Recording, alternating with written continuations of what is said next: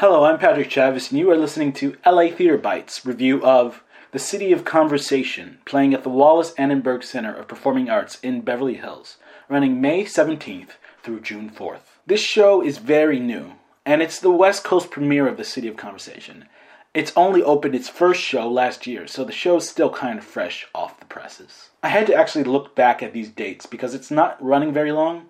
As I stated at the beginning, it starts around mid May and ends early June. The City of Conversation is a show about relationships, morals, and politics, and how they can be blurred together. How at times it can be hard, almost impossible to untangle them. They show this over a period of 30 years, using a house of well known liberal socialite Hester, played by Christine Lahti, from Law and Order SVU, The Closer, and many more shows. The show starts somewhere in the late 1970s after the Vietnam War Hester lives with her sister in Georgetown, and they are well known for throwing fancy house parties where politicians go to unwind. But it's not all mindless gossip, though there is some. These parties allow the politicians to lighten up at times and make difficult decisions they may have had trouble making in committee on the Hill. The conflict in the story arises from Hester's son coming home from economics school in London to begin his groomed career as a politician. Everything would be perfect, but Colin, her son, played by Jason Ritter, doesn't come alone. He brings along his fiancee Anna, played by Georgia King. For those who have seen the film, Guess Who's Coming to Dinner? City of Conversation has a lot of similarities. Guess Who's Coming to Dinner was a film with Spencer Tracy and Sidney Poitier. It debuted in 1967. In that film, it was a comedy about a white woman American bringing her black African American fiance to meet the parents and the drama that comes from racial tension.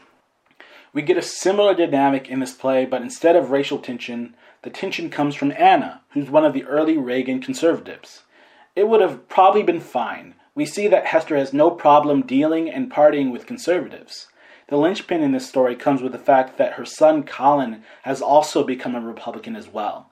As the story progresses, tension between Hester, Anna, and Colin boil over to a fever pitch, and questions are raised about family and being true to what you believe. This story is drama with parts of comedy sprinkled in just a little. The line of the night may have been when Hester was speaking to Anna frankly in the living room and states what she believes is the basic Republican philosophy.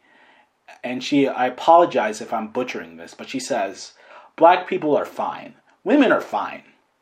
Let's help white men. There are some other jokes that came out and received some chuckles, but they're most likely geared for an older audience that would think saying it would be edgy.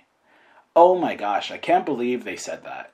This show is so edgy. You know, that kind of mindset. The show isn't edgy, it's rather neutral and kind to both sides, though it doesn't have to be. The moment either Anna or Hester get close to a real strong, valid point, it's curtailed by other drama in the story. Major cop out when it comes to this intense meeting of minds. It's enthralling to watch Christine, Lahti, Hester, and Georgia King, Anna go at it. It's the best part of the show. I'm joking, but lock them in a room and let them go at it because that's where the excitement was in this show. That's where we got to know the characters. And by the end of the show, two weeks later, three weeks later, after you've seen it, Hester and Anna are the characters you'll remember. A huge mistake in my estimation is how little Jason Ritter's Colin character is utilized in this story. He's the main reason most, if not all, of the drama in the show happens, but we get to know so little about him. They do explain his reasons for changing from a liberal to a conservative, his issue being the disconnect between being rich and privileged and wanting to help the common man is an interesting perspective. He doesn't feel like he fits in, and he wants to feel like part of the crowd, or as he calls it, America. So he loosens his morals and perspective.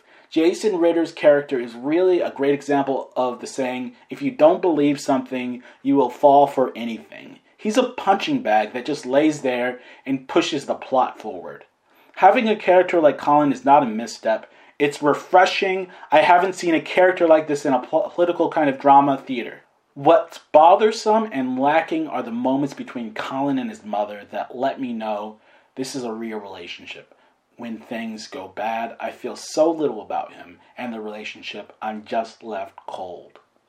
The City of Conversation is a political showing that pulls its punches too much, in my opinion, and loses track of what actually makes it interesting. That being said, there are some unique characterizations and stunning performances from Georgia King and Christina Lahti. I give The City of Conversation 7.5 out of 10. Side note, I cannot say enough about the actual set design. The living room set done over and over and over again in the theater. The designers took the set to another level. The set outshined this show. Not only was the furniture realistic, but the designers used a depth to make you feel like a person looking outside of a dollhouse. This is by far maybe the best design set I've seen all year.